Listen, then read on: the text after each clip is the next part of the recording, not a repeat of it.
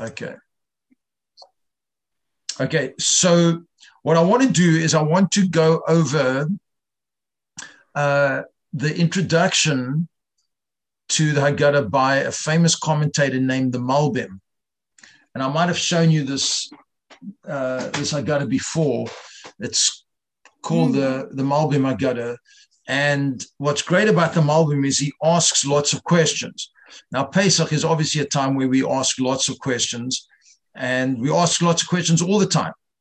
Uh, but especially Pesach, the Malbim is very famous in his commentary on the Torah for analyzing every verse and dissecting it, and uh, very very exciting when you when you get into it. So I want to go over the introduction to the um, to the Haggadah. We'll see how far we get. But just before uh, we get there, uh, I want to show you another book which I've been reading a little bit recently. It's called The Six Constant Mitzvahs. So uh, I, I don't know if you know this. You know, there's 613 mitzvahs, but there uh, uh, are six mitzvahs that we are supposed to keep in mind all the time.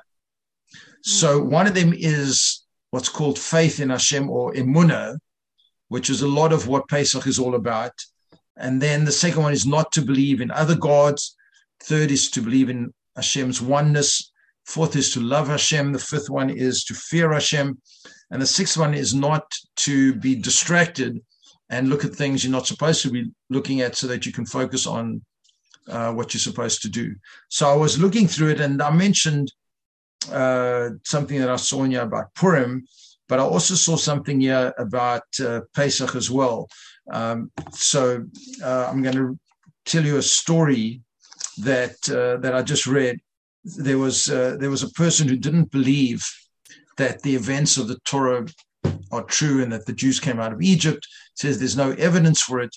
So uh, this rabbi uh, turned to this person and said, do you remember whether we celebrated Pesach last year or not? And he says, Yes, we did. So he says, What about five years ago? So he said, Of course. He says, What about 10 years? So he started losing his patience. So he said, I'm going to ask you a question. What about 50 years ago? Uh, this person was less than 50 years old. So um, do you think that the Jews were alive, that were alive 50 years ago, celebrated Pesach? So he said, Yes, why not? So then he said, what about a hundred years ago? Um, maybe even a thousand years. There were Jews a thousand years ago, etc. So he says, when did when did Jews start celebrating Pesach? So he said, when they left Egypt. So he said, so you see, you do believe that uh, the events of the Torah are, are correct. So um, one of the one of the uh, the main points of the whole Seder is that we should drive home this message not to anyone else but ourselves that the events that we read about and we pass on to our children are absolutely true and not because we believe them to be true but we know them to be true. We know that they're true because our parents told us and our grandparents told us and the reason why our grandchildren and their grandchildren are going to believe that they happened is because we're telling them and you can only you can only tell them in a way that they're going to know it themselves is if you feel that you know it yourself. So that's that's not what I'm going to be talking about now, but I'm this is always something that I tell our students is that uh, we don't believe in blind faith. There is there is an element of uh, you know faith where we don't know for certain you know certain things, uh, that's just the nature of our finite world. But one thing we do know is that the, the Torah is true and that God took us out of Egypt and he gave us the Torah and everything in the Torah is true. I just want to pause for a, a moment. You know, I think I mentioned in last week's class, I don't know if you got the recording, about the loss of this great Rabbi Chaim Kanievsky. And uh, I've been listening to eulogies uh, from various rabbis over the last uh, you know 10 days or so. And i listened to a few last night. And what's astounding is just to uh, to hear great great rabbis talk about this person in terms of someone that was just so unique that that we can't even um, begin to to understand how much Torah he knew, and uh, so you know Pesach is a time of the year where we uh, we could look at it as you know something that we just have to do every year because you know that's just our tradition, or it could be a time where we can really reinvigorate ourselves and really get more excited about Judaism and really look forward to Pesach and really make the most of the of the, the Seder. But that takes preparation. So uh, there's not too long to go to Pesach. So I'm I'm appreciative that we have this class that I can even get started. Um, and I'm hoping that that this year I'm going to find new insights into uh, into Pesach that I didn't know before. So what I'm going to do is I'm just going to share my screen for a minute because this this um, introduction is actually online. If you go to Ohr Somayach's website and you do a search for the Malbim Haggadah, that's M A L B I M Haggadah, you'll get a link to this uh, this introduction, and it's worth taking even an hour or two and reading through it if you if you haven't seen it before. So let me just share my screen and uh, and then you'll we're just going to basically go through as much as we can in the next 15 minutes. All right. So any any thoughts or questions just before we we jump right in? Everybody, you you okay with me going ahead with this uh, this introduction? Yeah. Yeah. Okay. So um, the Malbim takes a look at uh, the, the structure of the Haggadah and he tries to make some sense or some Seder. You know, we call it the Seder because Seder means order because it has a certain order, but he tries to make order out of it because once you look into it a little bit, it seems not to have a structure to it and it looks to be a random collection of uh, paragraphs that don't really connect to each other. And he shows in a beautiful, beautiful way how they are all connected, makes the, the whole Seder a lot more interesting. So, uh, the beginning of the Magid section, the Magid is the central part of the Seder where we tell the story of coming out of Egypt, is what's called Ha Lachma Anya, and then we have Manishtana, Avadim Hayinu, uh, the story about Rabbi Eliezer, the story of Rabbi Lazar ben Azariah. Then we have a blessing called Baruch HaMakom. Then we do the four sons, the famous four sons. Uh, then we have a paragraph about that you might think that uh, we should really uh, celebrate Pesach on the first day of Nisan.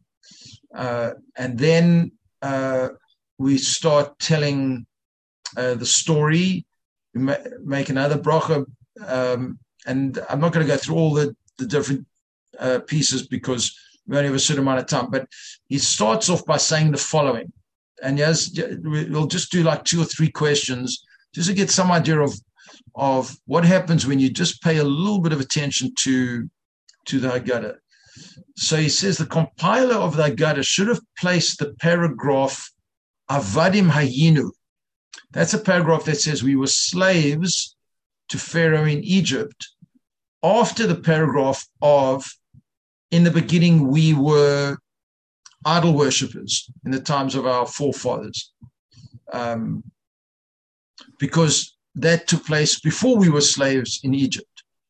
So he says the second paragraph refers to Terach, Avram's father, who died 200 years before Avram's children descended to Egypt and became slaves, which is the topic of the first paragraph. So again, if I just if I read the the first paragraph, let me just read it out to you, and um, and you'll see what I mean. Um, so it starts off by saying uh, the following. Um, should have had this ready, but so it starts off by saying, Avadim Hayinu, we were slaves to Pharaoh in Egypt. Hashem our God took us from there with a strong hand and an outstretched arm. And if the Holy One, blessed He, had not taken our fathers out of Egypt, then we, our children, and our children's children would still have been subjugated to Pharaoh in Egypt. Therefore, even if we were all wise, all understanding, all experienced, and all versed in the Torah, we would nevertheless be obligated to recount the story of the departure from Egypt. And he who elaborates upon the story of the departure from Egypt is worthy of praise. So now, often when the Malbim asks a question, you can you can already have an answer in mind because you can you can tell that this paragraph is a sort of introduction. It's not really telling the whole story but he, what he's what he's leading up to is the point that I'm going to you know just show you. So the first part is why is it that we say we were slaves in Egypt, and then uh, the next paragraph talks about Terach, Avram's father, who was an idol worshiper, which happened earlier. So chronologically, it doesn't seem to be in order. Then he says that um, when you look at the conclusion of the second paragraph, and it says there, and Yaakov and his children went down to Egypt. So that would have been a perfect introduction to the first paragraph where it says we were slaves to Pharaoh in Egypt. So it seems like it, it's not just that it's out of chronological order, but it would have made more sense to put the second paragraph first. Um, then he says that that paragraph of uh, that I just read um, where it says, therefore, even if we're all wise, is unnecessary, because the narrative which Avadim Hayinu briefly relates is expounded in extensive detail later in the Haggadah, in the paragraphs beginning with Sayul which means go and learn, where right at the towards the end of the Seder, we go through all the, the verses that talk about us being in Egypt. So why are we why are we sort of repeating it in the beginning of, of the Haggadah? He says each detail of the descent to Egypt, the servitude, the affliction, the miracles of the Exodus are described and explained at length. What does Avadim Hayinu at the beginning of the Gada add to the lengthy narration later? All right, let's just do uh, one more question, uh, and then I'm gonna I'm gonna jump to the answer, even though it really would be more fun and more you know educational if we if we spent an hour or two going through this you know slowly. Really what i should do uh, is i should have prepared you and said why don't you know take a look at the haggadah first. Make sure there's no chomets around. Um, you know we pack all our haggadahs away um, and uh, make sure that we only bring them out when we've cleaned up all the chomets but i do keep some haggadahs out during the year because um, uh, I want to, you know, get ready. I don't want to wait until, you know, three or four days before Pesach to start looking at the Haggadah. Um, but he asks the question, um, uh, what is the purpose of relating the story for those who already know it? We say this paragraph um, Therefore, even if we are all wise, we nevertheless are obligated to recount the story of departure from Egypt. Why is that in fact true? Why, if we, if we know the whole story, um, and it says even if you're by yourself, then you have to tell the story. Why, in fact, is that the case? Okay, so what he does is the following, and I'm just going to scroll down. So he asks, look, there's five, six, seven, eight, nine, 10, 11, 12 questions. Last one he asks is why is the why is it even called the Haggadah? Now you need to know a little bit of Hebrew to know what the question means. Uh, so that's also something that I, I encourage our students is you can't really appreciate the Haggadah if you only read it in English. Now, obviously, if you don't understand Hebrew, then you have to suffice with English. But your goal should be to learn how to read Hebrew which is not that difficult to do. I'm actually giving a, a class in reading Hebrew tonight. Uh, but you really get a lot more out of the Haggadah when you when you know the, the original Hebrew words. And um, and so he discuss, discusses what the difference between uh, the word uh, sipur, which is like to tell a story, and Haggadah, which is like to relate the story, what exactly that means. I'm not going to again go into the answer right now, but um, what what he what he does is the following. He says that there's a, a verse in the Torah, you know, it's a mitzvah to, to tell the story of the Exodus from Egypt. It's not a it's not just a mitzvah to eat matzah or drink four cups of wine. In fact, the four cups of wine is not even a biblical commandment. There's nowhere in the Torah that says that you have to drink four cups of wine. It's a good question to ask at the Seder. Why do we drink four cups of wine? And why the number four is so prominent. But there's nowhere in the Torah that it says that you have to drink four cups of wine. But it does say the following. It says, levincha bayomahu, and you shall relate to your child on that day, Lamor, saying, Va'avur ze aseh Hashem li bi b'tzeisi mimitzrayim. You shall relate to your child on that day, saying, It is because of this now we don't know what this is. It's because of this that Hashem acted for me when I came out of Egypt. And um, that is um, that is the source for the commandment, the mitzvah, to tell the story on Egypt. Even though there are other verses that talk about telling the story in the Torah, but those are prompted by questions, meaning it says if your child, if your child asks you the question, this is how you should answer it and, how, and what you should tell him. But this verse applies whether a child or not asks, and that's the source of the mitzvah. Um, so the Malbim shows that the structure of the Haggadah is based on this verse, which is fascinating. He basically divides this verse into six sections and shows that how each of these parts of the verse are represented in the Haggadah. And then all of a sudden it makes a lot more sense why certain things come up and why certain things are in are before others, because it's all taken from this particular verse. So he says, um, let's look at the first section. So he says that's re- that is related to the words v'higadete which is you shall relate to your child. And he says the first eight paragraphs, beginning with Avadim Hayinu and concluding with the son who does not know how to ask, were placed at the beginning of the Haggadah to correspond to this part of the verse. You shall relate to your child. The first phrase of the source verse, each paragraph contributes an essential element to describe the words. So he says that um, there are some commentators who say there are some commentators who say that that first paragraph is the beginning of the telling of the story of coming out of Egypt. Um, says, however, but if you step back uh, and you look at the broad perspective with the entirety of the Haggadah, you'll see that it's in fact not part of the story.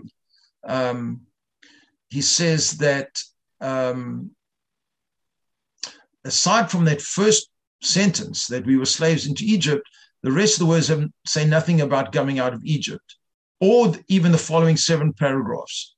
There's no story until we come to the paragraph which says, um, uh, "In the beginning, we were idol worshippers." So he says now. He has the the key point. He says it's not the beginning of the story, but it's the declaration of the fundamental reason why we are all obligated to recount the story.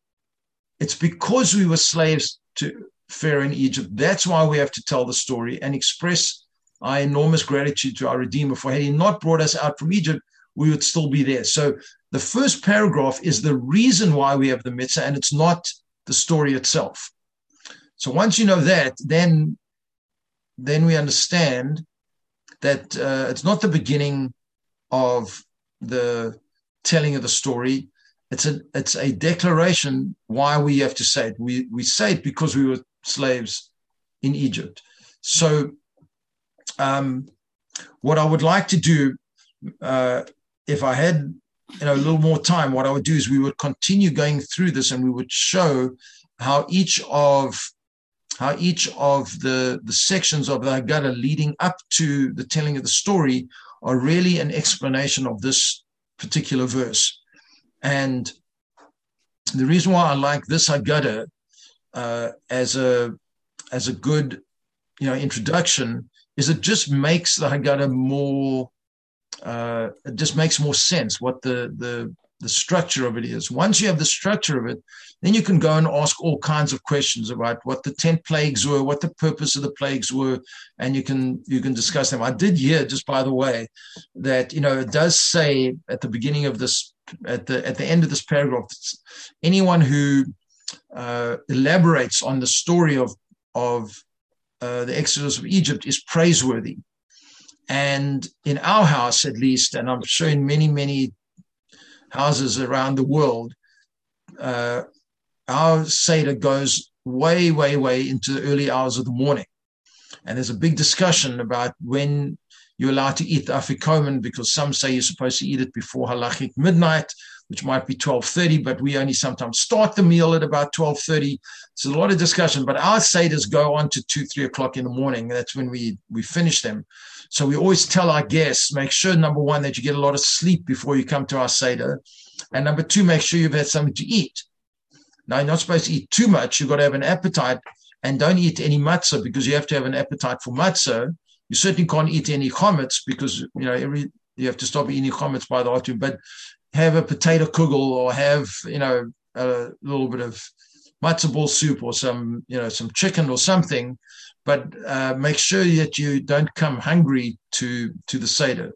But i just i heard that Rav Chaim Kanievsky, this great great rabbi, you know, uh, who who just passed away uh, and knew the entire Torah, uh, his Seder certainly went on on late, but the actual Magid section, all the discussions that uh, a lot of the commentators talk about, he went through that the, the telling of the story in a very short time and he just he, he fulfilled the you know the bare minimum of the the commandment of telling the story and then after that he would elaborate and he would go on and on and on and and and and talk about it. So there's actually a Haggadah that came out. My son has. I was just taking a taking a look at it.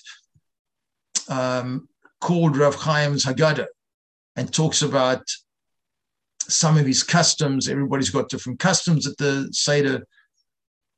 Different customs about checking for chametz, you know, uh, and uh, and it's very interesting, you know, reading about you know his personal uh, uh, experiences and, and customs at the, the Seder. Fortunately, even though he himself didn't uh, hold any position and he didn't give classes per se, but we have an enormous amount of writings from him. And so my my guess is that in the years to come, besides the ones that will come out, and besides, you know, the books he wrote himself, there's going to be many, many other books that you know that come out. Um, so, um, uh, just in case we don't have another class before Pesach, you know, we uh, we actually are having a um, we're having a, a, fundraiser for Jet starting tomorrow. Our, our pre-Pesach fundraiser. One of the reasons I do, you know, obviously as a non-profit, you have to have a fundraiser. But um, one of the reasons I do it now is because the slogan of our campaign is always let my people know, not let my people go, uh, which is the, the phrase that you know everyone quotes. Uh, because uh, unfortunately, that phrase "let my people go" is not even the full uh, verse. When when when Moshe comes to Pharaoh and says, "Let my people go," the end of the verse is so that they may serve God, they may serve Hashem, because that's the reason why we wanted freedom. We didn't want freedom to become illiterate, uneducated uh, Jewish people. We we wanted to be free to serve Hashem. So when when you know when I tell people what's you know what's the purpose of JET, it's it's to teach our our students uh, the story of Pesach so they can tell their children and their grandchildren. Many of them, you know, don't know the story or don't know uh, the right story, and they they might have have a, a, distorted view of what Judaism says about the Seder. So, so my goal uh, is not just uh, for me and my family to uh, uh, reinvigorate ourselves and and to understand more deeply our um, our gratitude to Hashem for taking us out and and to reinforce our belief that everything that happens in the world, you know, that happened in Egypt and happens today is all from Hashem.